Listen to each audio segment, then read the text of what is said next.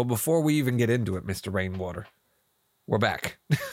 Yeah, we are back. We took a little week off.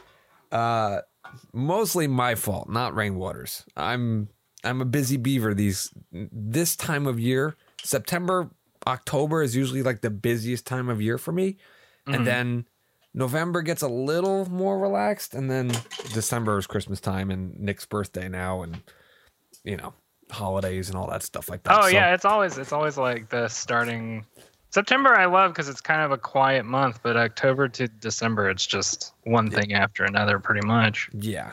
And Yep. hurricanes and I'm sure snowstorms aren't going to be uh, much more helpful with stuff Right? like that too. so, and anyway, we're back. Uh, if you're if you're not following either Rainwater or I on Twitter, that's where we announce that we took a week off or so on and so forth. So give us a follow at the Anjow or at Matthew J Rainwater. It's Matt J Rainwater. Matt J Rainwater. One of these days Yeah. I'm going to get it right. It's because I change it up on all my different social profiles. Like, because on Instagram it's Matthew Rainwater, but on Twitter it's Matt J Rainwater. Maybe that's what it is. Maybe I just Yeah. because I see tweets or I see stuff from you on Instagram much more than I see your tweets. Sure. I have to go hunting for your tweets. Sometimes That's like you'll interact with me. Yeah. You'll interact with me. I'm like, oh, I'll see what Rainwater's been up to. Oh, he's been tweeting. What the fuck? Why am I not seeing these? I don't know. Maybe I'm shadow banned or something. Who I have no clue. Who I have no fucking clue. knows? Nobody knows the algorithm, and I don't trust anybody who says that they do. So Yeah. It is what it is. Anyway, I was busy doing a whole bunch of stuff, one of which, one of those things, was haunted home theater. You guys have probably heard us talk about it before, at least me. Uh, Mr. Rainwater joined us this go round. Yeah, it was And- fun. Uh, was it fun? Because Yeah. it's a little Well, bit that of a- was kind of the i- that was kind of the idea behind this episode because I was texting you while we were watching. I was like, "Hey, what do you think if we did like a post mortem on it, just so that?" Because I think for me, I'm like, I want to, um, I want to help you in this process at least as much as I can help you, right? In terms Hmm. of getting giving feedback Sure, absolutely. and um, maybe just running through what would help you tweak it to make each episode better, right? Um, absolutely. So, like, I don't know if I'm going to be able to watch every single episode live when it's No. released. Beetlejuice, I was able to, for sure. And You're definitely not going to be able to watch the next one because the next one's on Friday, October 14th, which is the night Yeah, before I'm gonna- Joker's wedding. So, yeah, I'm going to Yeah. be busy. yeah. I'm going to be busy. But uh, so I was like, well, I can at least make this one work. And um, so I wanted to kind of talk with you, go run down through process notes, you know, um, run through sort of also like talking about pacing because I thought something that was interesting to me while watching it. I guess this is the first thing that's on my mind is there's not that many segments with you. And Mm. it was maybe four tops, I think. I think it's uh, technically. I think it's five. Beginning. There's the beginning, the closing, and then I Yeah. think there's two or three in the middle. There might have been three. I'm gonna it- check right while you're talking. And I know for you, like you're trying to determine what are good what are good stopping points in the story, right? To True. make those pauses. Yep. And that's not always the easiest thing to figure out, right? Because like you don't want to like if you pepper in too much commentary in the middle of the story, you can really make people disinterested in, you know, tagging along. Right. But at the same time, part of the reason you're even making in the first place is to have that presence, right?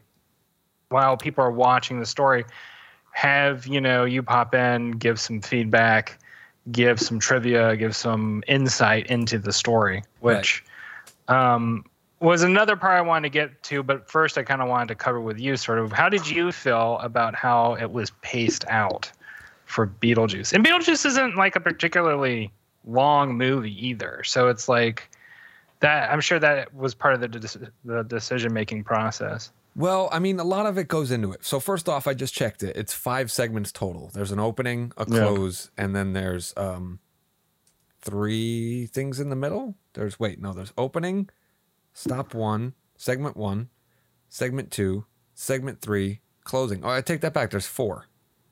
Okay. I was yeah. I was looking at the thing and that you know what the, there was the uh, current indication marker which threw me Yeah. off.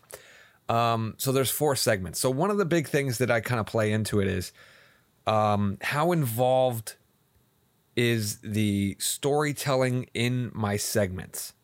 So I remember, I, I don't remember if you did the Scream in the New Year with us. When I did. Uh, which one was that? I know I'm one and two, and we did it on New Year's Eve last year. I didn't do it live. I did it later on. Okay. That one I think had more segments because that one had me moving through my house, taking the phone calls from Ghostface and stuff like that. And so the real the, the first thing that I really look at it as is there going to be a storyline worth caring about? Or is yeah. it going to be me sitting in a chair talking the entire time? If it's me sure. sitting in a chair, I'm more often to do it less involved yeah, because I don't want to be just a talking head that keeps interrupting the movie to, to splat out about trivia and stuff like that. But if I can have something going on that is kind of a story within a story, like a framework type situation, yeah. I'll open myself up to other things. And then it really comes down to are there moments where I can stop the movie and people would be like, "Oh, okay, that's a that's a good stopping point, like the yeah. commercial break type idea. Yeah. And sometimes I don't want to ruin the pacing of the movie. You know what I mean? Like there are plenty of times when I would like to stop the movie and talk about what just happened. Sometimes I get really fortunate and it's like, oh, that was a really great moment and that was like a downbeat. So I yeah. can pause it here and we can talk about it. And then other times like something really big can happen and I can't stop it yet because the movie's flowing too much and I don't want to ruin yeah. the movie by my my interludes. I do think, and I am comparing it. I am definitely comparing this one to like the Scream um, ones because I think also I'm gonna I'm gonna make an assumption here, but I would also imagine that you put in so you put in almost probably uh, many years worth of effort in terms of gaining the overall trivia that you had around Scream, right? True. That kind of came into the overall input, whereas with Beetlejuice, maybe it maybe not so much, right? Correct. So you don't necessarily have as much to comment on. If it's not a movie that I'm well versed in as it is, there's yeah. a process. So like right now, one of my favorite ones that we're prepping to do is Salem's Lot uh, the 1979 Tobe Hooper. It was a mini series, but they basically edited it together and sell it now as a movie. Yeah, uh, it's almost three hours long, and that movie I know a fair amount of things about it. So the normal process is the first thing I do is I watch the movie, and while I'm watching the movie, the first viewing is hunting for the the breaks. So I'm looking, and the bright side of Salem's Lot is it was aired as a miniseries, so there are commercial breaks built in. So I'm right. going to be able to, I'm going yeah. to be able to pull on those a lot yeah, yeah. easier in this situation. Sure. But that's usually what I'm doing, and then I'm kind of marking down what happens between each break in terms of the movie.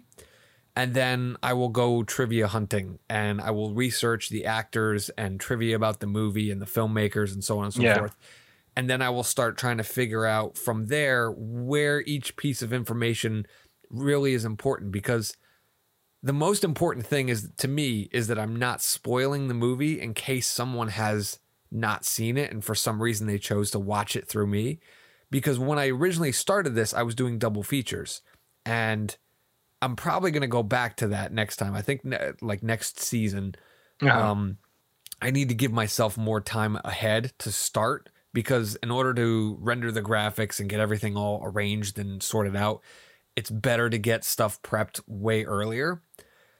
But where was I going with this before? Well, I just wanted to. I'm um, sorry, I um, lost my train of thought. No, what for you? What for you is the actual impetus for thinking about going back to double features? Well, just, the the idea, and this is this is part of the the problem that I face. I want to do it twofold. I want to hit the fan favorite that I know people will show up for. Yeah.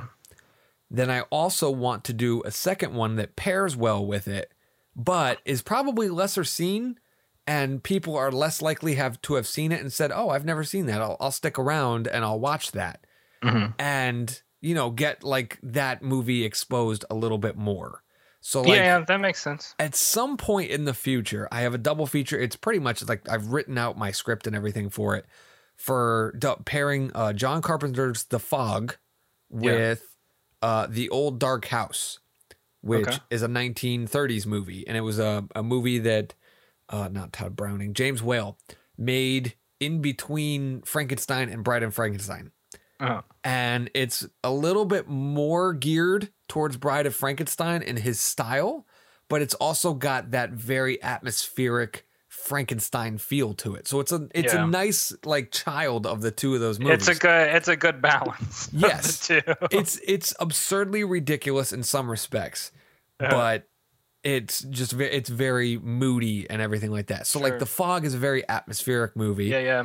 and um, the old dark houses as well two very different movies the fog is very serious it takes itself seriously from start to finish whereas the old dark house doesn't those would be the those are going to be a movie that i pa- pair together at some point um the problem is and i was going to do it this halloween season too i don't know what movies are streaming on which platforms at any given time Yeah. Right. That was So- a that was an issue you ran into with Beetlejuice, right? Correct. Beetlejuice was on Peacock all throughout September. Towards the end of September, it started saying uh, above it, leaving in so and so days. So I knew it was leaving. But then all of my Googling, right, of like what's coming to Netflix in October, what's coming to HBO Max, none of it showed Beetlejuice. None of Yeah. it. So it wasn't until Saturday morning that I saw that it was on. Uh, I pulled it up. I googled it, and it, Google gives you watch options as to where you can find it, and it showed up that it was on HBO Max. So immediately I went to HBO Max. There it was. Boom, advertise it. But Yeah. the downside is, is you don't know who has an HBO Max subscription. So, like the two top tier ones that I'm trying to pick from are Amazon Prime and Netflix. Right? We haven't done any movies that are on Netflix yet. Mostly the stuff that's been on Prime. The Fog and Old Dark House were on Prime last year, and that's what I was gonna do. Uh, and then I just couldn't get it done. I just couldn't Yeah. get it together. It was just too much work. Uh, but then this season, they weren't there. They're not there, so I can't do it. And Well, sad- another, I mean, YouTube is another one to. YouTube doesn't have like all the movies in the world, but sometimes they do have movies where they just keep it on the library for Yes. whatever reason. So there's two there's two problems that fall into there. Number one, you're either asking somebody to buy the movie if they don't Mhm. own it already, Yeah. and that's a big ask because Sure. most people No, most people won't buy it blind if they haven't seen it, and if they have seen it, they're more than likely to buy a Blu-ray, and the Blu-ray will come with the the the code and all that kind of stuff. Yeah. The second problem, and this is my biggest problem, and I haven't figured out how to solve this yet, because there's a shit ton of movies on Tubi that I would love to show. The ad breaks. Well, yeah, that's true. If Yeah. they were front loaded with ads, if you had to watch like a block of ads for three minutes and then you could watch the movie without interruption, Yeah. perfect. It would be no perf- no problems at all. But some movies are, and it's kind of Yeah. random and chaotic as It to is random. ads. Yeah, so like sometimes it'll interrupt the movie in the middle.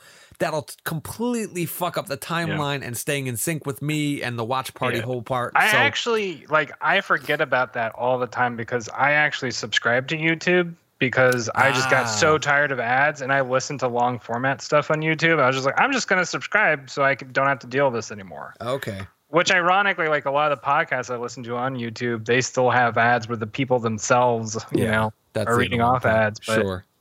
um still it's like so it's such a better viewing experience for me but anyway um no that's a really good point and then it that makes sense why you would look at netflix and amazon prime as the two main ones Yeah. for streaming for sure Because those are the two the people are Yeah. most likely to have, and they don't Yeah. have ad supported stuff Absolutely. yet. Which I heard Netflix is going to be having ad supported tiers eventually.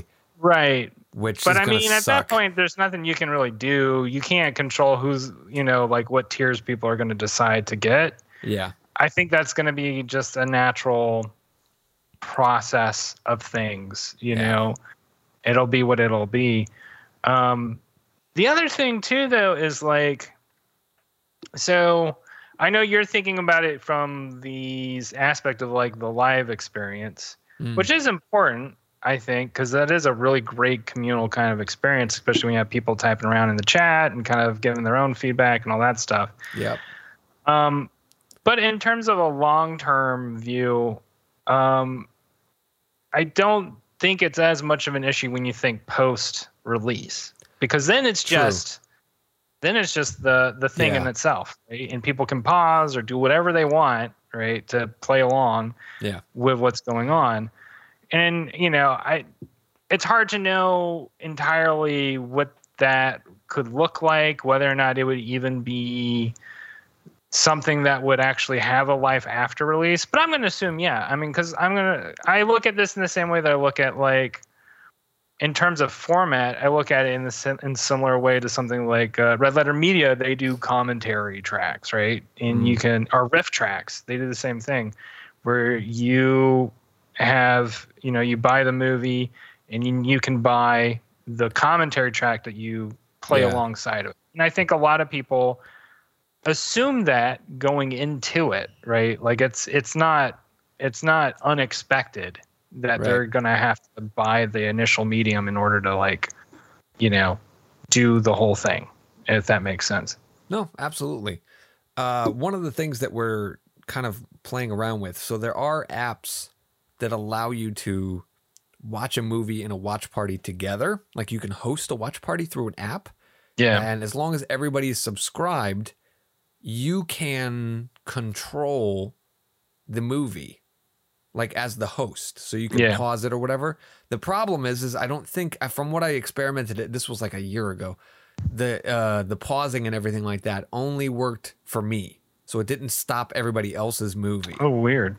Yeah. So if they can figure that out, what we'd end up doing is probably doing it through both YouTube and that at the same time Sure. and see what people liked.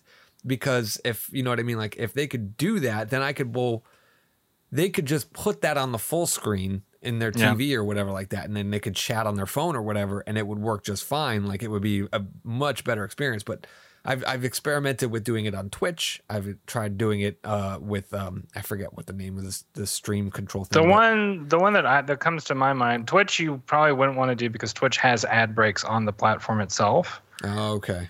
Um, well, actually, I think I can't remember if that's something that you can have influence over. Okay. I'm not sure, but um, the other one is Discord. Discord, there are no ad breaks that get in the way with streaming. You can kind of do whatever you want, basically. Hmm. But it's a little harder to organize because of the way, because of how it functions. It's very much like you have to get a, You have to get out to all the social media places. And be like, hey, meet me on Discord. We're gonna do this. There's no like. Bigger ask than YouTube. Yeah.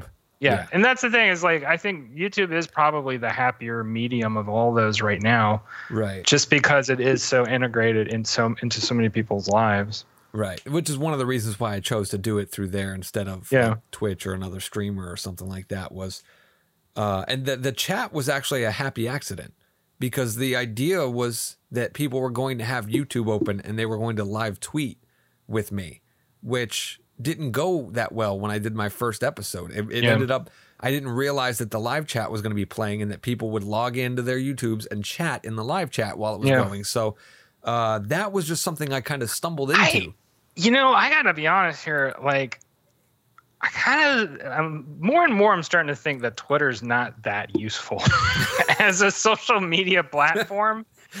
I don't think like there are people who use it well, but uh, I've seen way more in terms of like communal engagement, you know, Yeah. to use corporate speak here, but like in terms of engagement, like the YouTube chat is probably superior in terms of just getting people into just hanging out, talking.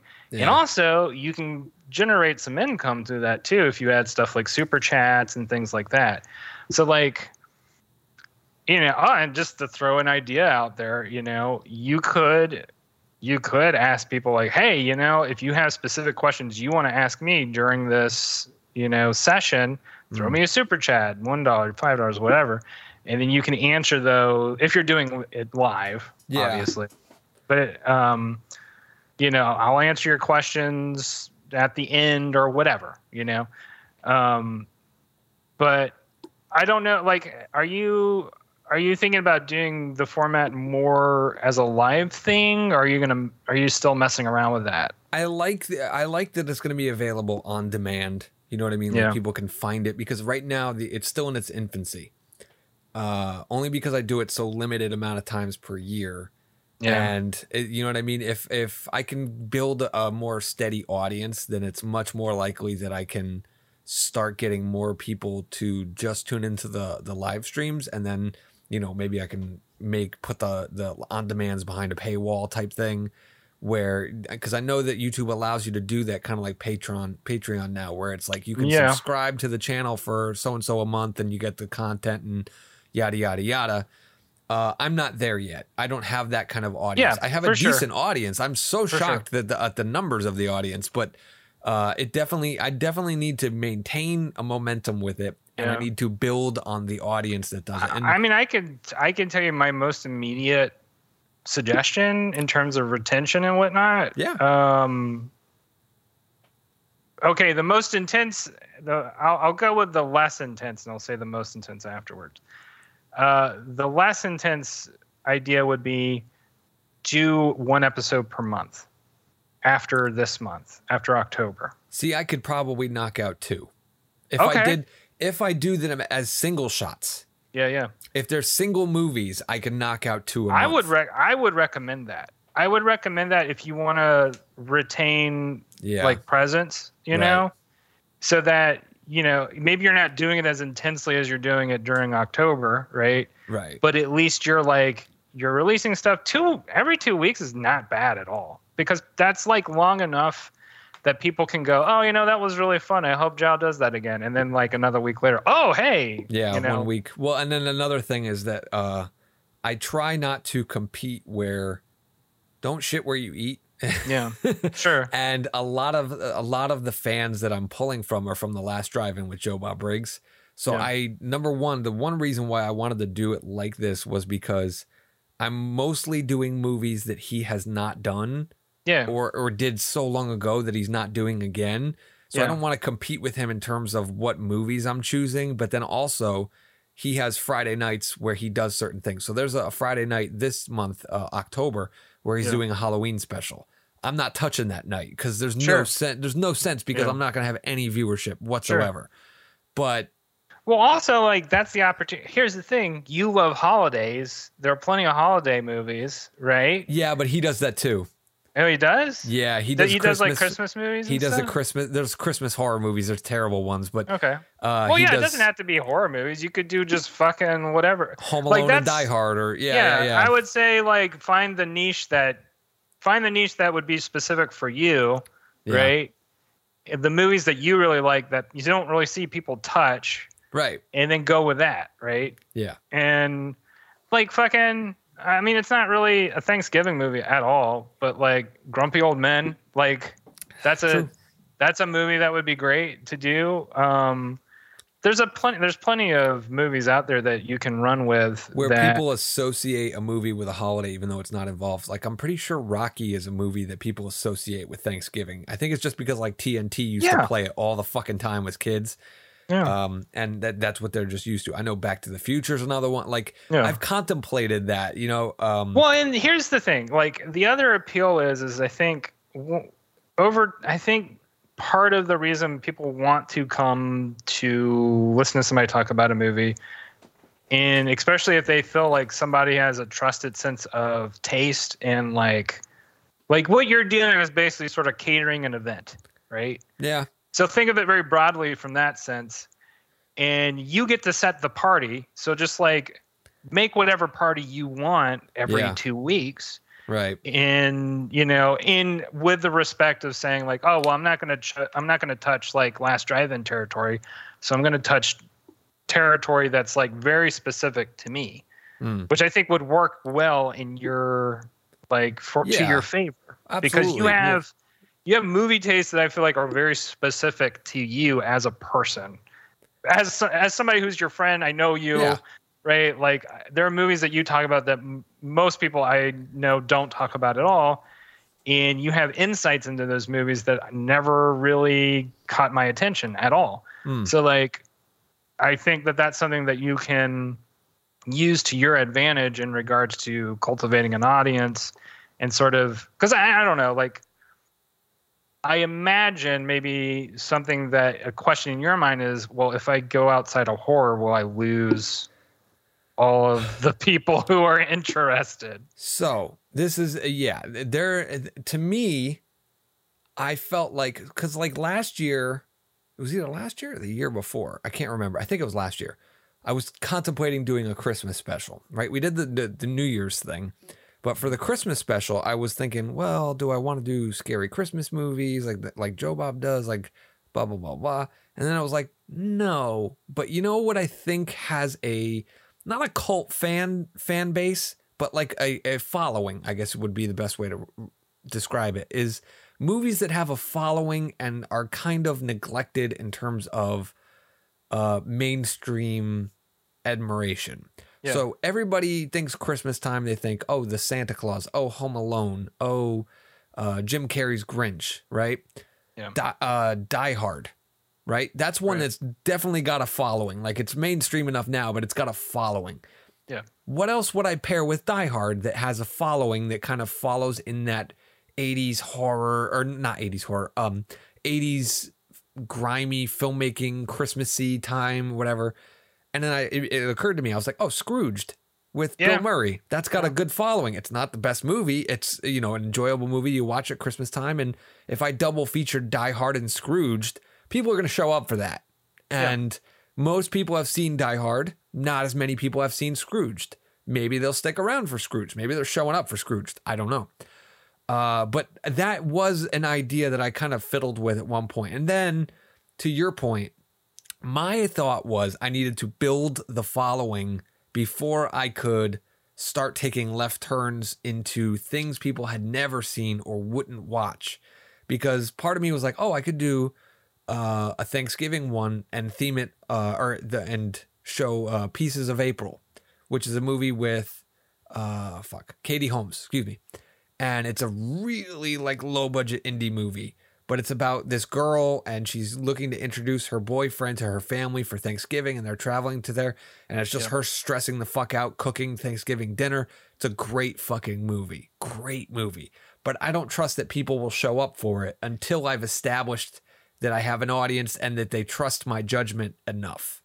Do you know what I, I mean? mean, Like a loyal I- enough following. I, I understand what you're saying. I would, if it were me, I would lean into that territory because wherever the territory that nobody's covered, that's the place to go. Mm. Um, however, I understand what you're saying more from a strategic standpoint, and I think you could mix that up and have a week where it is here's something that's going to pull in an audience. Here's something that's just like I think this is a good movie and you should check out. Right? Yeah. Do a little give and take, and so that way um, you're able to. I I mean I would look at it as it kind of functions as a one-two punch where it's like you do the popular stuff, pull people in, and then they show up for the next movie and like, oh, holy crap, I've never even heard about this movie. Mm. I'm really interested to see what else this person like I'm really interested to see what Angel has up his sleeve, right? Because he must know some things about movies that I'd never even considered, right? It was so like when I was originally planning, I think it was back in August, I was going to do double features every single week this Yeah. month. And it- that fucking went right out the door. But I was having themed nights, right? And so the first night was going to be um, uh, Exterminator night, and it was going to be Beetlejuice, and I was going to pair it with Ghostbusters. yeah, and and kind of keep go keep that idea going that I kick off in the opening segment of uh, Beetlejuice. One of the segments, I think it was the third week that I think I had was uh, Jow's picks, which you know it's just a gimmick because I am picking it every week. But Yeah. it was going to be movies that I was going to be recommending, and I was going to hope people. And the two movies that I was going to recommend, like complete swerves, were uh, Tales from the Crypt, Demon Knight, and Revenge of the Killer Tomatoes. nice. Right? Because like that those are two movies that people don't normally Yeah. check out for Halloween time, but Yeah. those are two movies that I personally fucking love. Yeah. And I'm still paranoid to the point where I don't know if enough people will show up if I'm just blindly recommending things. It's it's a tough gauge to do. Right. Well, you don't you don't know. Uh, you don't know if the juice is going to be worth the squeeze, but sometimes the only way you're going to find out is by actually squeezing. That's true. And you just make sure that you don't squeeze the same damn fruit all the time. You try out, see what works, what doesn't work. Because like you've had, I feel like you've had showings that work better than others, right? Yeah. And it just depends. It just depends on the topic that's picked. I mean, like, I mean, I'm no, I'm by no means an expert at all on YouTube analytics or anything like that. But I've just, I've seen it from videos of really popular people, and I've seen it from my own videos that I post. You can't there's just like some videos are going to be super popular and some Yeah. are not and then there's going to be one that's going to be wildly like why did this get i made a fucking i made a fucking youtube short where the whole joke was just like me kind of like pouting realizing that i'm still a dragon ball z fan. I got like 500 views. I was like okay like because Well- people like dragon ball z like that's the Right. thing.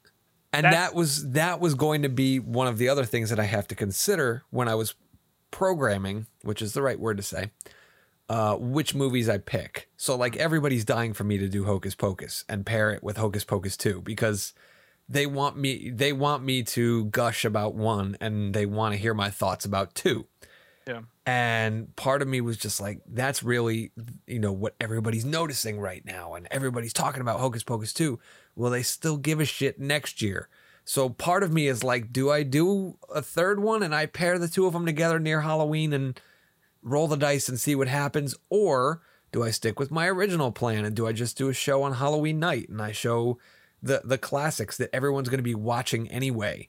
You know what I'm saying? Like, Mm. because everybody's going to be watching certain movies on Halloween night. It's a Monday Yeah. night. No one else is going to be programming. There's not going to be a Svengoolie. There's not going to be an Elvira. There's not going to be a Joe Bob. There could be a me. Do I just hop in there and say, well, guess what? We're going to watch Halloween 1978. Are we going to watch uh, Trick or Treat? Are we going to watch Yeah. Nightmare Before Christmas? Like, Here's my thing: is like Halloween 1978 is going to be there for the rest of eternity because that's a go-to movie. You know, I feel like uh, I haven't watched Hocus Pocus 2. I've I've seen some of your feedback on it. I feel like if there's going to be a point to comment on it, it's going to be this year, and because Yeah. after this year, No nobody's gonna give. shit. well, well, they go all Marvel and they threw an after credit scene. and they're Fury show up to hire the yeah they're very they are into the Avengers program? I do not believe they would have left it in there, especially for a streamer. That I think they would have pulled it if they thought they weren't going to make a third one. Yeah. And so now, if they do do a third one, I'll be able to piggyback on that. So, like, that's a topic uh, as well. This year, they are doing uh, Halloween Ends, the third movie in the new trilogy. And they're debuting it on Peacock day and date when the, the theater release is.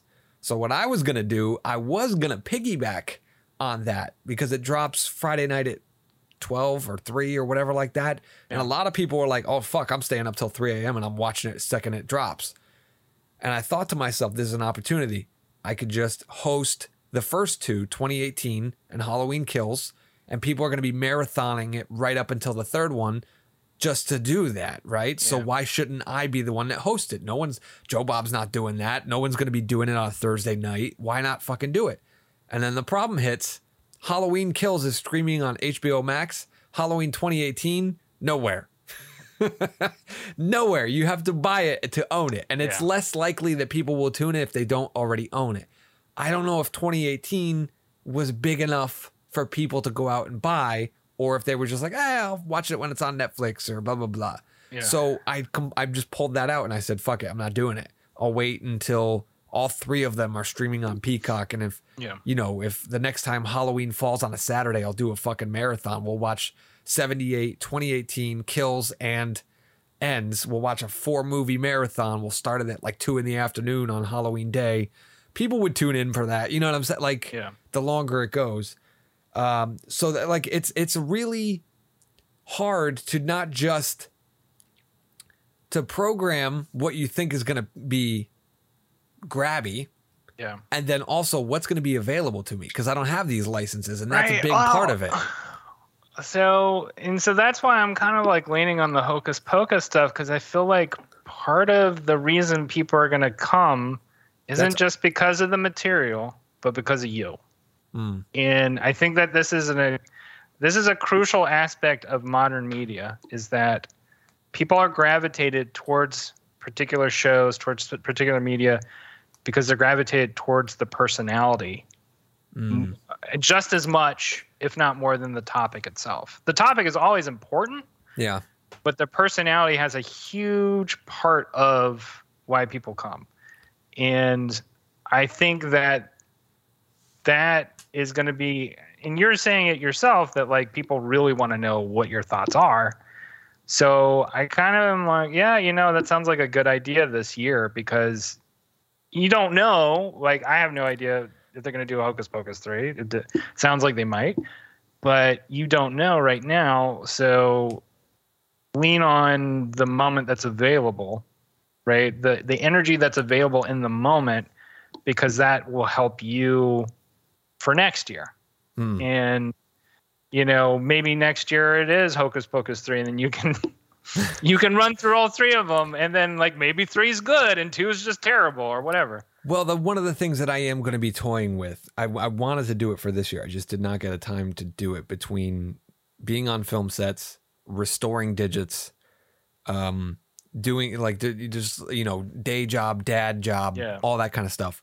One of the things that I did want to do was cut up the streams from last year so that D- Dracula was separated and Sleepy Hollow was separated Yeah. and Scream 1 and 2 were separated and people could watch them on demand and I could also make playlists where people could you know what I mean like I, I was Yeah, thinking oh idea. I could do Frankenstein one day this year and then I could just put it in a playlist right next to Dracula and people could watch a bunch of Universal ones by themselves. I also thought about re-airing streams. Do you know what I mean? Like doing a, like a watch That's a party really where idea. it re Yeah. like a rerun of Yeah. the stream or whatever so people could still chat because for me while you're talking about that they come from me believe it or not this is one of the first times I'll ever be fully honest about you and completely humble I don't think people are necessarily coming for me as much as they are coming for the communal opportunity of Yeah, a bunch no, of people right. watching it You're right. together because You're that's right. why I tune into the last drive-in Yeah. right it's not about I enjoy Joe Bob I, I I like watching Joe Bob but the hook for me is tweeting along with everybody else who's watching simultaneously and we're all Yeah. enjoying and roasting the movie or like remarking about how awesome it is and it's a hidden gem or whatever that communal aspect to me was the biggest thing that was what was replacing the loss of movie theaters during covid right Yeah. that's when i got into the last drive-in was because can't go to the movies there's a there's no movies and b there's nobody there so mm-hmm. that communal experience of a group watch party of thousands of people watching the same thing at the same time, all talking about it, was fun. You know what I mean? Even if it was a new movie, like I hadn't seen it, I was able to multitask between the two things. So I always felt like that would have been a good thing to do this year, would have been to restream some of the ones that I've done already so that people could do Yeah. watch parties and watch Scream 2 or whatever, like, or 1 and 2, even though they may have missed when I did it on New Year's. And Yeah. it would have been another opportunity for people to do it. Sadly, I just didn't get around to it. Next year, 1000%, I'm going to have those things ready.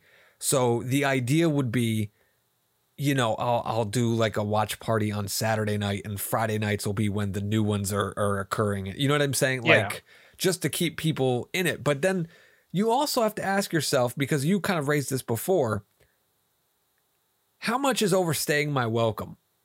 You know what I mean? Like you said, Yeah. one like two twice a month would probably be good. Nobody wants to tune in every Friday, and I'm going to dilute my audience, and it makes it feel a little less special when I'm always there every week. Yeah. So it's more of an event. It means something when it actually happens. So that's the other part of it is, you know, how much do I do restreams? How much do I do versus the new Sure. content? So that's a struggle that I've I've considered it. You know what I mean? Like I've tried to think this over and I don't know. And to your point from before, I don't know until I try. I, I like to have a calculated risk. I like to have some kind of a mindset going into it before. I don't just like to throw it against the wall and see if it sticks. I like to have a plan, see if the plan fails, and then see if I can alter the plan or if just abandon it. Like Yeah. that to me feels more like I'm building my skill set You know what I mean? Because I can look at something and say, my plan worked versus examining something and saying, why did this work? Mhm. It, it's it that to me maybe that is my ego talking where I just want to be able to blind and say oh I was right but I don't know Uh, no, I mean what you're saying makes sense. I definitely, I have not personally had the calculated risk risk thing work that well in terms of my True. own personal experience. same same It's uh, so that's why I usually adopt the habit of just like, well, you know, I'm not in control of what works, so I'll just try the things that seem like good ideas to me. Mm. Um, and then if it works, it works. If it doesn't work, it doesn't work, and I can move on. And um, in terms of, I guess, in response to sort of the restreaming idea, I think you have a pretty good point there. Um, I think what is most important is consistency, and if that consistency is once a month, twice a month, um, that's the whatever works is what works, right? And you can, like, it's always easier to add on than to take off, right? So you can start from a very small place, and you can be like, well, I'll just do it once a month right now on the off when it's not Halloween, right? Because Halloween, I feel like for you is like that's the month I'm going to go whole ham and just put Yeah. everything in. everybody's um, looking for it sure Yeah. So like you can always start with okay, November I'm just going to do one, you know, around Thanksgiving season, one around Christmas, yeah um and then do that the rest of the year and then see how things build out. And if it's like, oh, this is looking pretty good, I'll add another one. Like I'll Hmm. add another each month, see how that does. And then and then go from there, right? It, and you like once again, you're not in control of the exponentiation process, but if you find that the you know that the flame is hot and it's time to go, right? Then Yeah. you just roll them out. Um, Once again, like you don't know how that's going to go. You don't know how the process is going to go. So it probably is better to start from a place where it's like less intense energy at the beginning, but you're prepared. You have everything set up in the event that things really take off. If that makes sense. Yeah, I get that. And and see that now there's another factor that I have to consider, right? So, let's let's play on the idea that I'm cuz like I said I had contemplated it. The doing a hocus pocus double feature, Mhm. right? There's a lot more than just sitting down in the chair and spewing out trivia and picking out act breaks, right? Yeah. Because one of the things that I do do that's different from Joe Bob and Elvira and Svengoolie is there's shticks that happen during my thing. So during Screaming the New Year, Ghostface is calling me in segments, right? Yeah. And he's taunting me. In Sleepy Hollow, we had the Headless Horseman show up and he dubbed me a constable to find his head, right? So these gimmicky things that I'm doing, these just kind of like skits that I'm throwing in there just for to, for mix up.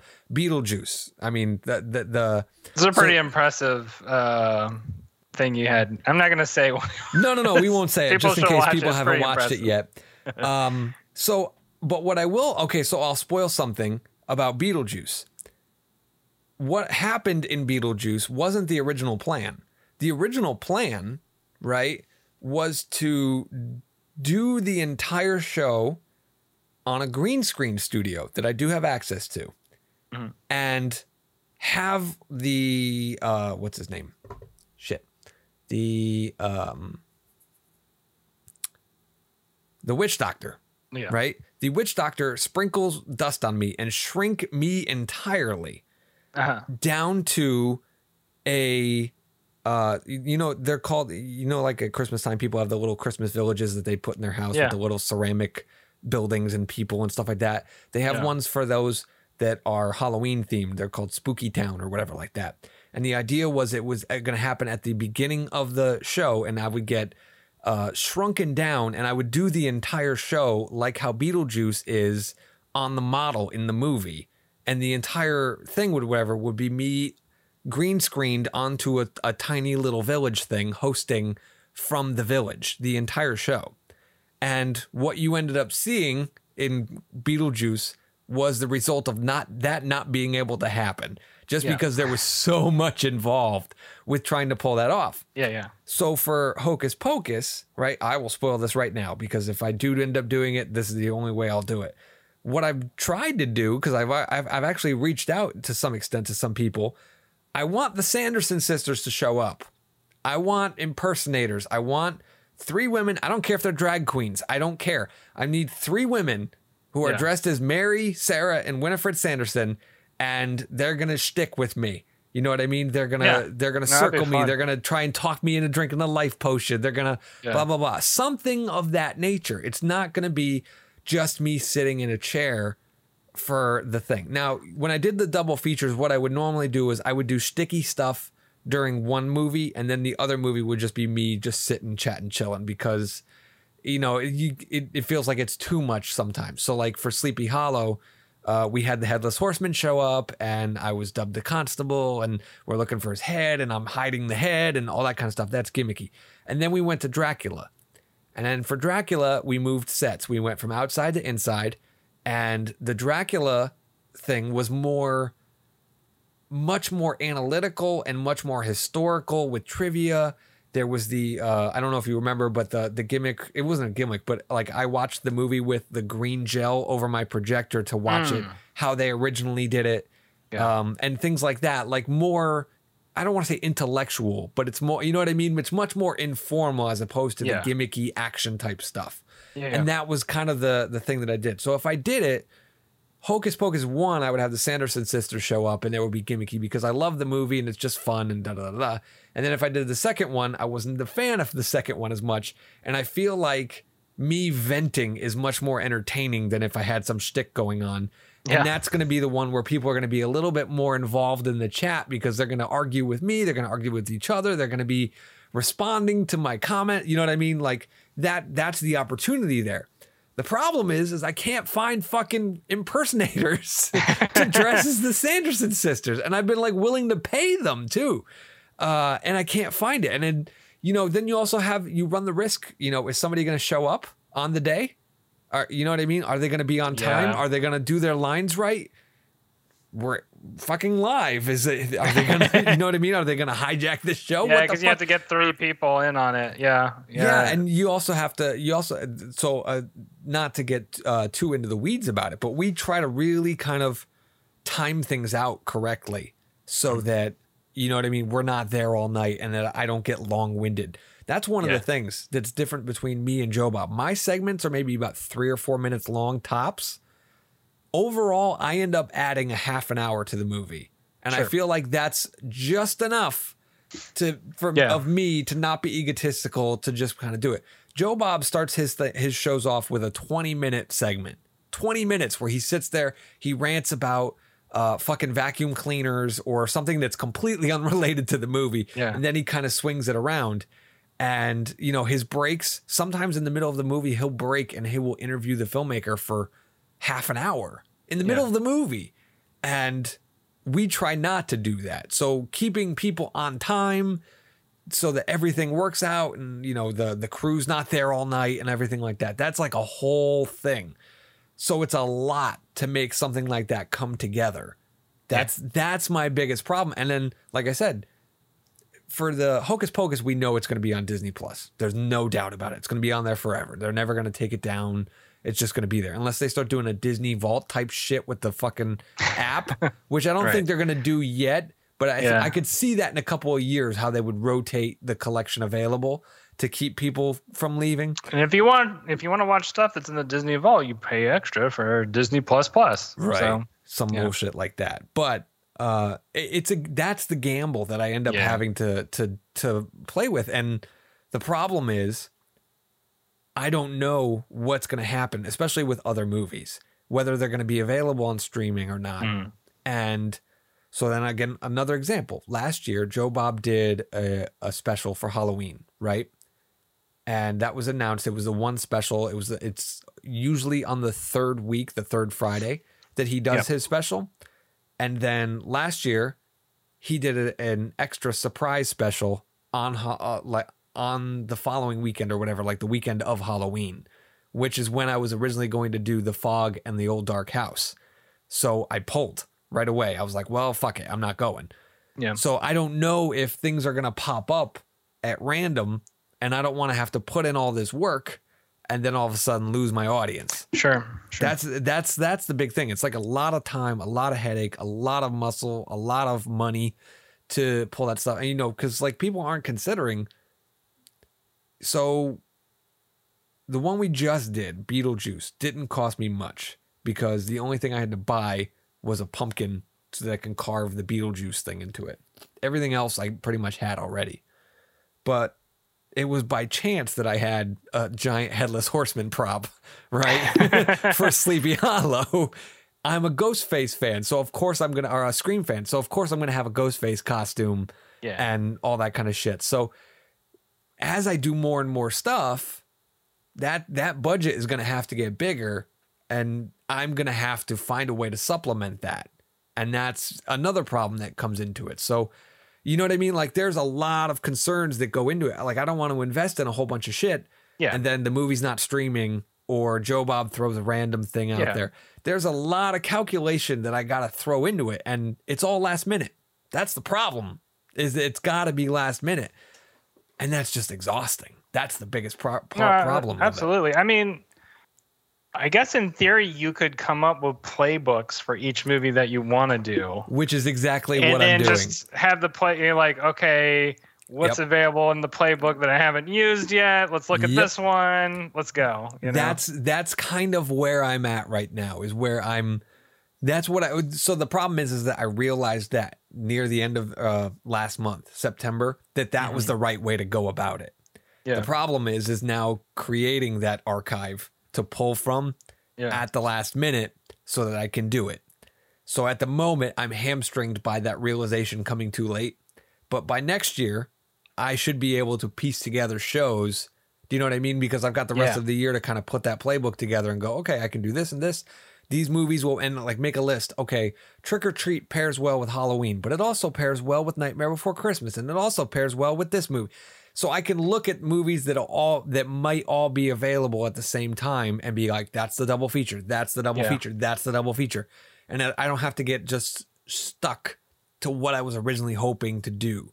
Right. And that I think is what's going to do it. And then I'm I have the script written out for the old dark house and the fog double feature already written. It's written, it's saved on a Google Doc. Yeah. I know exactly the shot list. I know the gimmick that we could pull off very easily and like all this kind of stuff. So it's like I've got that prepared, but now I can't do it because it's not available. So what I need to do is just look at each movie that I love and that I would love to host and do that for each movie and just have that stockpile ready for sure. and then jump in. yeah, that sounds like a good plan. Now, let me offer an idea to you that popped into my head while we were talking earlier, and I want your feedback.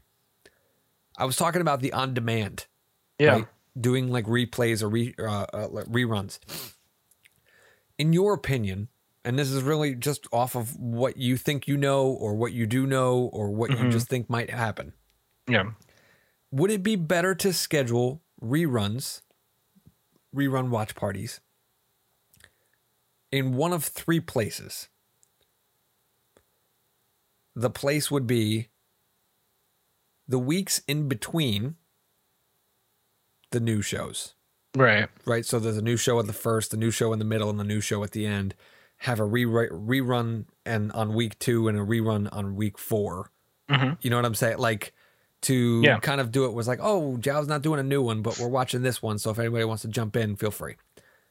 Or number two, do them the night before. So if it's on a Friday, we get people geared up for it by doing it Thursday night reruns. And it may not be a double feature. Maybe I'll just split one off. And you know what I mean? Like, oh, we're just doing a, a warm up party or whatever. Or third position, so if I do a new show, a live show on a Friday, do a rerun of an older show on a Sunday night, where it's like a that cap off your weekend with one more. Like I wouldn't do it Saturday because I feel like that's too soon. But I Yeah. feel like a Thursday night before is a little bit more of a heater. It's a little bit more of a warm up. So in your opinion, which of those ideas work best? The intermediums, the lead up, or the epilogue? I'm I'm leaning on the the very first option, the intermediums, because um, because that goes with the idea of consistency, and you get people sort of into the mindset of this is what I should expect at this time each week. Um, That's good. I didn't even if it's a rerun, you know. Yeah. Uh, so that way, people are able to really think about scheduling that time instead of like. I it's also think that- yeah, it's dependable, and it's like I think you have a better chance of getting your stuff in front of people's eyes when it's once a week Mm. versus when it's multiple times a week because people Okay. only have so much time to give to any particular thing. That's fair. So you want to like hyper concentrate it into that one spot where you know people will show will show up I like because that. you're going to be competing with an infinite number of other things at Well, any yeah. point. It was shocking because I was not aware until after we did it with how many things we were up against on Mhm. Last uh last Saturday night. There were so many watch parties going on. uh none of them were are done like mine. Do you know what I mean? Oh. Most of them are just everybody on Twitter we're watching this movie at 8. Play it hit play at 8 and they all watch it and they all do a live tweet along, they stick a hashtag and everybody's doing the same hashtag. That's, you know, that's the extent of most of the other watch parties. So I think I have a little bit of a step up on that. Um, one of the other things that I think that I like about your thing, uh, where you said uh, the intermediary weeks, one of the things that I do. So I know you don't watch pro wrestling these days, do you? Mm-mm. Okay. Are you aware of a gentleman named Paul Heyman? No. Okay. Paul Heyman, you know who Brock Lesnar is?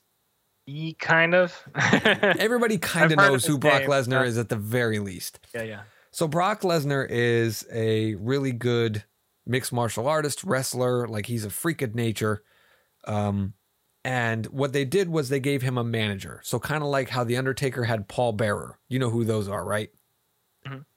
Paul Bearer was a short little fat Yeah, yeah. man. Undertaker's a tall phenom, very quiet. Yeah. Same dynamic. Brock Lesnar was very quiet at one point. He can do mic skills and stuff, but he just didn't.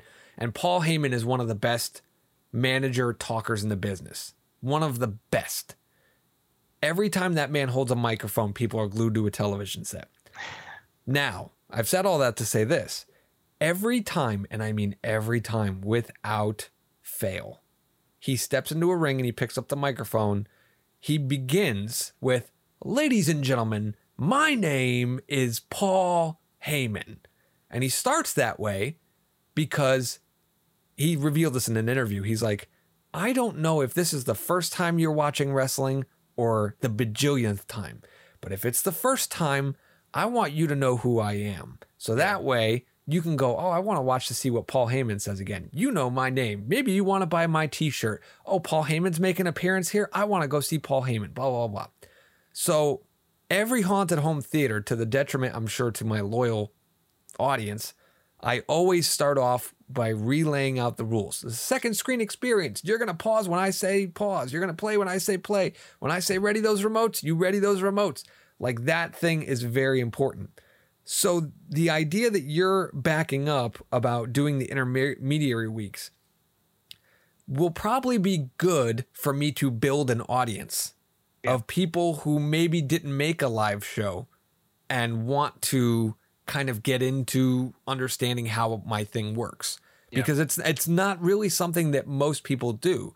Most people who do horror hosting either are professionals who are paid by a studio, you know what I mean, and they have license to actually cut into the movie, or people who just rip bootlegs and stick them on YouTube and, and infringe on copyright, which I refuse to do mostly. I think I'm technically infringing by sticking like the poster in the opening intro and stuff like that. Oh, I but outside of that, I try not to actually infringe the movie. You know what I mean? I'm trying to be respectful of filmmakers and the studio's IP and all that kind of stuff. So the idea to me that I can get people in and learning the method of how it works and stuff like that and repeating it every week. So that way, oh, next week's a live week. Da da da da da. Like it's more likely that people might use that as like a training ground. Do I like oh, this? Oh, yeah. Do I want to do this? Yeah. And I feel like if it was Thursday night, they made me not be able to make a decision by Friday. And if it's Sunday night, it's like, well, it already happened. The live one was last Friday or whatever. I have to wait two weeks. I don't want to do that. But if Yeah. it's an intermediary week, it's much more likely for people to just be like, "Oh, give it a shot. Nothing's on tonight." So I like think- that. I yeah. think you had good rationale, and that's kind of leading me. That's to kinda I'm think more of it a- too, for sure. The the bright side is that by next year, I will have more of a library to be able to do that. Yeah. You know what I mean? No, absolutely. And then Because I, go ahead. um, right now you're you're in that spot where it's just you have to build out the idea and you have to scale it out. Right. And do you think now now let me throw one last idea at you before we wrap up. Is it fair to wrap to do a single shot show and pair it with a replay? So like I did Dracula last year. If I did a replay of Dracula or I you know I could front load it or back load it whichever one I, I'd choose, would I put and I wanted to host uh I don't know, say Frankenstein, right? Yeah. As a single shot could I pair that with a rerun that I already did? Because people watch movies over and over. People watch Joe Bob over and over when they watch a movie sometimes. They're like, oh, Yeah. I've seen Halloween 78 a million times normally. I'll watch it with Joe Bob again. And you know what I mean? Would you think it would be good to do a, a replay thing or whatever? I mean, for me, in terms of stress and getting the show done and stuff like that, it's, Yeah. it's a fucking cakewalk. Knock out one, pair it with something we did already. Uh, but that the oh, other time, as like a double feature thing. yeah, I think that's a fine idea. I mean, especially if you want more people to sort of know what you've done too. I don't I don't necessarily think that it would negatively impact. You know, like I, the only thing that I can imagine is that people who have already watched it will just be like, "Oh, I've already seen this," and then they'll go do something else. yeah, And people who haven't watched it might s- stick around and find out. You know, like, "Oh, okay, what's up with this?" You know? yeah. My main. And- oh, go ahead. Uh, the only other thing I was going to say is it might be confusing to some people, but that's that's literally the only thing that I can think of that would be a potential, like quote unquote negative. Yeah. know? Well, I mean, and that's a big ask though, because already I'm asking people when I do a double feature, hey, the first movie's on Peacock, the second movie's on Amazon Prime. Mhm. That's a that's already a big ask on top of, hey, you're gonna pause and start on my cues, and there's you're doing this on YouTube, and there's a YouTube chat. Like, there's already a whole bunch of places I could lose people. So Yeah. it- that's one of those situations where I start getting less and less risky. Where I don't, you know what I mean? Like I don't want to add to the confusion of that could Yeah. already occur. So yeah, yeah. that's where I'm, I'm really starting to come from. I mean, when you're just tacking on something after something else, the the risk loss is so it's almost zero. There's almost no reason not to. Mm. to a certain extent because you're not you're not putting forth any kind of resources to add an additional segment right? Right, right, right. whereas you could actually potentially get additional viewership which builds and helps your own whatever you know Yeah, um, your helps your analytics, blah blah blah. So like theoretically, you know, a great place to be in, in the future where you have a 24 hour stream of just reruns playing day in day out. People come in, go come out as sure. or conversely, you have a you have an archive right behind a paywall, and people just Right. you know either they pay a subscription or they pay oh you know a la carte, and they just be, Yeah. oh I'll pay you know a dollar fifty to watch this or whatever. So uh, uh, there's a ton of things that I would like to do with the show in the future. Like I w- I 100% need a co-host because I feel like t- to have someone there with me to chat with yeah, is going to be a good dynamic. Somebody who's like a foil to me being a fool. Um, I would like it to be a woman who has interest in horror movies and you, or, Yeah.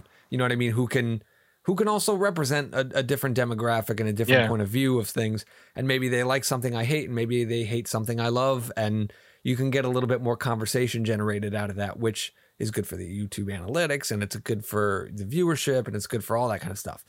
Again, finding someone who is reliable and willing not as easy. But what my main hope was when I originally started this, believe it or not, I didn't want to show mainstream movies.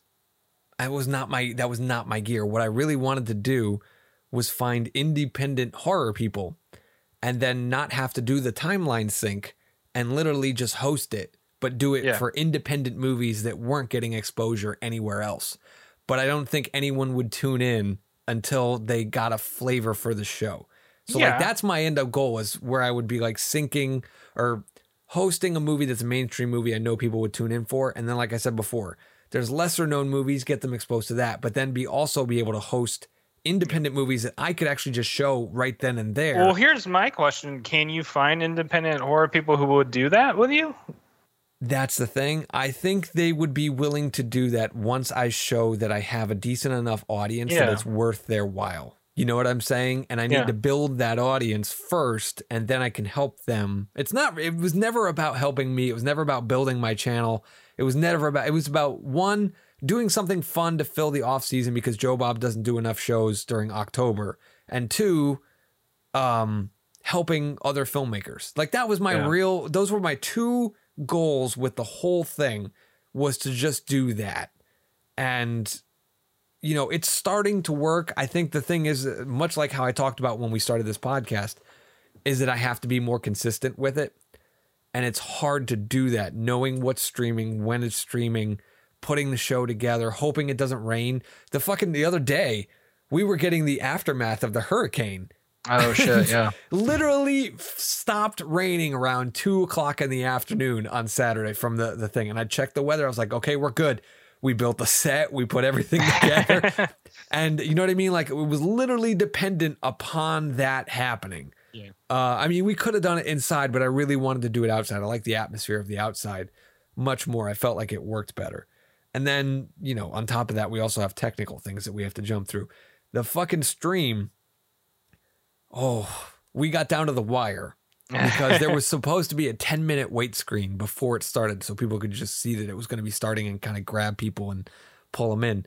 The stream would not start for some fucking reason. I don't know what happened. I think we updated the software and it just Oh. it wasn't clicking.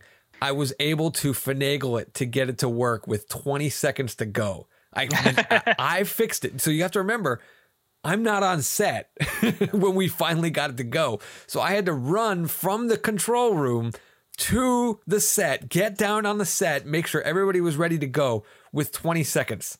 That was it was insane. So we had the hurricane worrying us, we had the technical problem, we had all that kind of shit. Like and then even like the head shrink. So I'm curious you haven't asked me how I did the head shrink. No, I am curious how you did it. I'd love to know because that was a pretty impressive uh, effect. Yeah, that see, so I'm going to jerk the curtain back a little bit here. We shot that after we did the opening. So while the movie was playing for everybody, I was I did my closing and we recorded it. We took it off, we gave it to the editor. The editor started working. He did his visual effect. And then there's a very very subtle cut during the ending the ending segment. You can't see it because it's blended through a morph uh, transition and the the golden shower that used a different word. The golden sprinkles that fall down on my head kind Yeah. of cover when the transition takes place so that you can't notice it. But if you look very subtly, you can see that I think it's either my shirt or the the the back of the chair like it pops. Like it, it changes a little Oh, bit okay. when it's happening.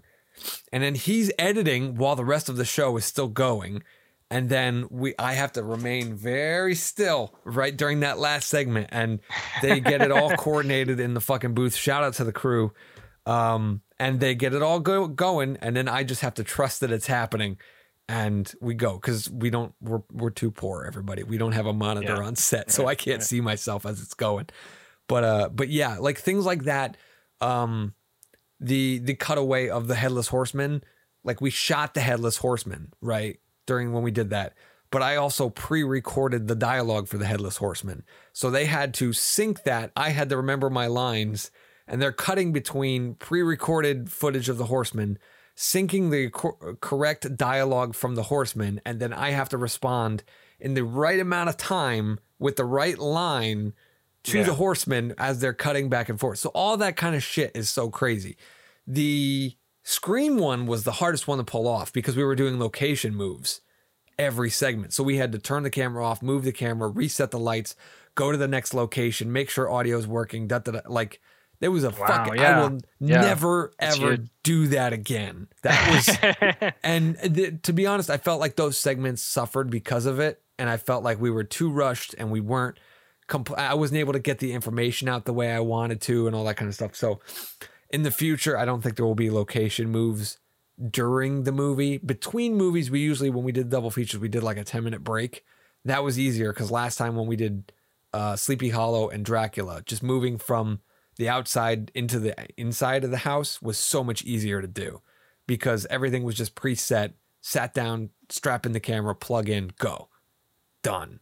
So you're doing all these things. You're doing all these segments, like quote unquote. I mean, pretty close to live. They're live. They're streamed live. Yeah, I assumed that for Beetlejuice. I had not assumed that for Scream. So that was the case for Scream as well. Scream, we were moving. We were moving. Wow. Okay. A lot of it. And that was another thing where we had to get Ghostface's thing to, to sync up accordingly. And it was rough. It you, was didn't- rough. you didn't want to you you you haven't wanted to do any where you just pre-record before then. I mean, we could. Like there was parts where we have pre-recorded parts before, like I said, with the head shrink. Yeah. Spoiler alert. Um, and then some things when we had Nick come on as a, a Yeah. co-host, there was no way he was going to be up at 2 a.m. Right. doing stuff with me during uh, what's Yeah. it called? Um, Dracula and all that kind of stuff. So we would pre-record like me walking into the set and me interacting with him was live, but he wasn't there. But they would cut to a shot we'd already Yeah. recorded of him. There, there's times where I want it to be live because I am in the chat while we are actually watching the movie. Yeah. And if somebody brings something up, I want to be what's the word? Sure. Not organic. You want to be able to enough where- respond to it. Yeah. Right. I can be able to interact with the audience in real time. Yeah. And I think that adds a little bit more fun to it. Now, granted, I haven't really done that. I think I did it once or twice, but I don't really do it I most mean, of the that time. would be that would be if you were if you were able to incorporate more of that kind of responsiveness to the chat in the future, that would definitely be really powerful. I think in terms Right. of getting people's interest. So long as it's like within the realm of like this is a topic that people would be interested and curious about and want to respond to, even if it wasn't live. That makes sense. Yeah, and So- that's the other thing is that I the reason why I don't do it as much is because I I was also thinking about the on demand views where Yeah. people are just going to be like, "What the fuck is he talking about? Who is Yeah. who's you Yeah. know rainwater? What w- did I miss that? Did I miss a segment? Did I?" Yeah. So I, I I'm kind of juggling between whether or not I do it. It would be a hell of a lot easier if I pre-taped the entire show and just yeah no i mean i was uh, that's curious to me because I, I i wonder it seems like it would be useful to have a couple or to have maybe a silo of ones that are pre-recorded so that you can just Hmm. so that you can put more you have less plates that you have to juggle for the live ones if that makes sense so it's like yeah.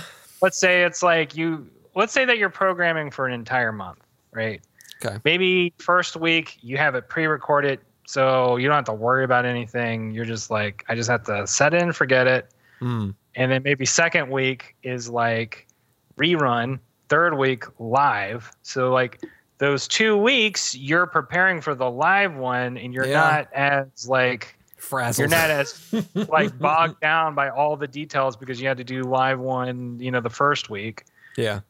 um and then go ahead I was just going to throw something out there. If you are doing a live show, I highly recommend do not actually drink alcohol while doing the show. Which, if you notice in the closing segment, I'm much more sober than I was in the Yeah. segment beforehand, and that's Yeah. because we did the pre-recorded part of the stuff.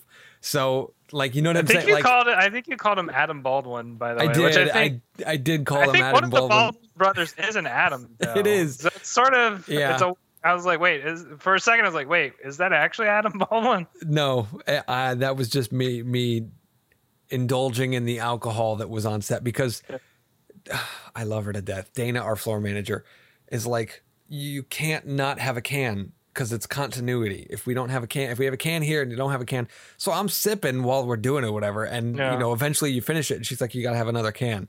I'm like, I'm like, can I just keep the empty can? She's like, do you want to keep the empty can? So and then that's that's when my falls in, and I go, no, give me a new one. and and then because it, it you know part of the thing is also thinking about performing like i'm mm-hmm. trying to calm myself in nerves because it's it's a matter because we do have a teleprompter that is one of the things that i try not to, to Nice. disclose but we do have a teleprompter however when you're drinking and trying to read the teleprompter you have to keep up with the speed of the teleprompter Yeah. that's why because I, caught myself in the moment i know i said adam baldwin but i had already gotten behind the teleprompter prompter and I didn't want to get further behind the teleprompter at that point. So I was just like, ah, fuck it. But it, it that's one of those things that I really, you know, I think from now on it's just going to be, oh, here's my snack, not my beer, versus you know yeah. all that stuff. But there's a now I think everybody's got a little bit of insight as to what goes on in it because so like when you tell me that the consistency is important about repeating and repeating, this is all the stuff that goes into it. Do you know what I mean? Like there's so much that goes into it. Right now I'm working on Salem's Lot. I have to watch that movie. It's a 3-hour movie four or five times. Got to get the breaks. Got to make sure I know what's happening in between each segment. What, figure out what I'm talking about. Do my research. Make sure everything's there. Build the graphics and the timeline. Make sure those are working. Design all that stuff because every time the timeline changes, you know what I mean. Like it's got to have a different look to it, different color scheme, different all that stuff. Got to make sure it's rendered in time. Got to make sure it's playing correctly. It's the right file size. Do we have enough size on the thing? Yeah. All that technical shit also has to get figured out every single time. So it's a whole lot that goes into it. And then you have to figure. So uh, I'll jerk the curtain right here. Uh, one of the biggest things that, because I was going to do a double feature, I was going to do Ghostbusters and uh, Beetlejuice as the double feature. My dad went into the hospital last month and he spent the entire month in the hospital. So factor in being stressed about my father Yeah. with the fact that my mother is now going up to be with my dad because my mom was a nurse to translate doctor information as to Yeah. you know so make the right decisions to make sure my dad gets right i'm the one watching my son all day Right. so trying to watch scary movies with a little 19 month old running around is hard enough as it is because i don't certain things i don't want him to see yet i don't think he's ready for it Yeah. on top of that, typing on a computer, he's at the age where he's running around and he wants to type on a computer. So when he sees my computer, he's crawling into my lap and he wants to hit buttons and stuff. So I can't, you know what I mean? Typing Sure. up my script while he's around, not going to happen. So like life happens out outside of that. Then I'm working my day job, then I'm doing all this. So it's hard. It really is fucking hard to do it so consistently. So yeah.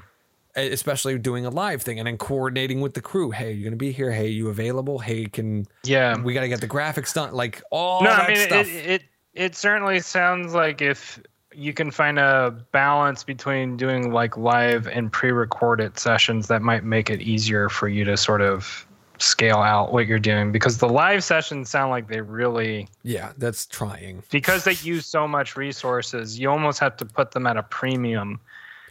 And you can put them at a premium not just for yourself but for your audience right? Because then it kind of i feel like in a sense i don't know i'm, I'm thinking too business minded right now but like the best way to build value is to build scarcity. So Mm, you build scarcity for the interactive time yeah, kind of create this impulse where it's like oh that that episode was awesome. Oh that episode was awesome. Oh we're gonna actually be able to talk with them on this episode? Like Yeah. then everybody shows up.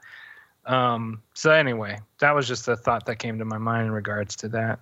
But I'm glad we did this because I I was able to workshop some stuff with you, and I'm glad that Yeah. you were able to help me because I do I do think that you rationalize the the replays on the off weeks uh, as a much much more sustained idea than how I was playing with it. Uh, so that was helpful, definitely. And I hope I, you know, illuminated some of the the the behind the curtain crap to you guys who might be wondering. Because I know a lot of people. Because I remember when we did the first one, uh, a lot of people were like, "Jesus Christ, I did not realize this was going to be that." Like I didn't realize that the amount of production value you were going to put in it with graphics and, uh, you know, a giant headless horseman figure Yeah. and all that. Like people were not expecting that. So uh, I'm glad to do this little kind of, as you called it, post mortem. That's a, a, a, a fitting, right a fitting description of uh, what we just did. But uh, I hope everybody will tune in to the next one. which is Friday, October 14th, 2022, uh, 9 p.m. Eastern time. That's important for people who aren't on the East Coast. Uh, it's on youtube.com slash Jow Films LLC. Now, the LLC is an important thing. Do not forget the LLC.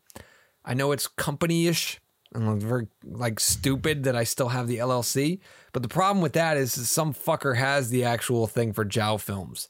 Hasn't made a mo- uh, fucking video in years. Um, but it's mostly like stupid car shit, like oh, check out this Lamborghini, fucking crap. So anyway, Jow Films LLC. If you see purple, you're in the right place.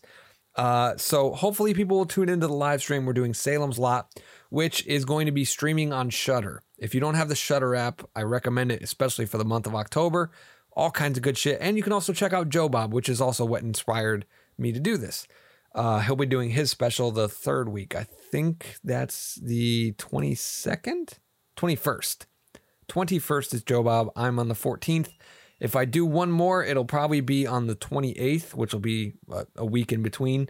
So I'll have done it on the 1st, take a week off, the 14th, take a week off, and the 28th, which is Halloween weekend. If if I don't do one actually on Halloween, we will see. I don't know. I don't know. See, that's another thing. We're we're not going to talk about this because we're done. We've gone too long winded. But would people tune in to watch a movie on a Monday night? I don't know. That's a hard. uh, Monday night's a hard sell. It is a hard sell, but it's also Halloween night. You know what I mean? So people are going to put on a movie regardless. But also, people are might be handing out candy to trick or treaters. They don't need to. They can't be stopping and starting and playing and pausing and, uh, or they might be going trick or treating themselves, like taking their kids out. So there's a lot that goes into these things, folks. These are the kinds of problems that artists have to consider. So if you're a YouTuber and you feel like commenting and letting me know some of your insight, feel free. If any of this insight has helped you as a YouTuber, you're welcome. I was happy to help. Uh, if you have a short film or something you would like to do, please get in touch with me because I would really, what I really want to do, not to get, keep going. I think what would be really cool, because a lot of independent filmmakers don't have feature films, but they have shorts. Yeah. And I think it might be very, very good to host a movie and pair it with an independent short that might Yeah. pair well that would be really fucking cool. which I think would be really cool to give exposure to some indie people Yeah. and you know people can check it out like what's a five ten minute video oh I'll watch this why not as opposed Yeah. to I'll watch a two hour indie movie which let's be honest a lot more often than not they suck uh so it it's a good chance like that there's there's somebody I know who has really fucking good stuff that I would love to have his host his stuff but uh, I don't think he would let me that's the only downside not yet. So that's the whole point of building the audience. So I'm going to take rainwater suggestions, uh, and I guess you'll see them implemented, and uh, we'll see what happens. You know what I mean? And and it won't be just like a one time impl- impl- implementation, because one time is not enough to kind of draw a conclusion from. You got to kind of do it a couple times and see if it works or sticks or whatever. Anyway, thank you everybody for tuning in. Welcome to spooky season. I doubt we're going to have an episode next week. yeah, the Um, next two weeks are going to be kind of crunchy. So What day do you leave on? We won't say where you're going, but wait, what day do you leave on? it's on Wednesday. This Wednesday, the 5th. Yeah. So, yeah, so there's no way you're going to be busy all the way through next week. And then you come back home when? Uh, the 19th. Oh, Wednesday wow. the 19th. Yeah. So, Yeah. So then, and then you're going to need a day or two to kind of reset and right. uh, recharge. so you know what? We'll we'll probably have our next episode the last week of October, which is fine. We'll do one Yeah. mega mega spooky episode. Uh, I think I know one or two topics that we'll talk about. Maybe it's a movie, maybe it's something Halloween related, maybe it's both. We'll see. Uh, you'll have to tune in. But if you don't see from or hear from us for two weeks, that's why. Right. Uh, everybody enjoy your spooky season, and we will see you on the next episode. Not next week. All right. Next episode. Later, y'all.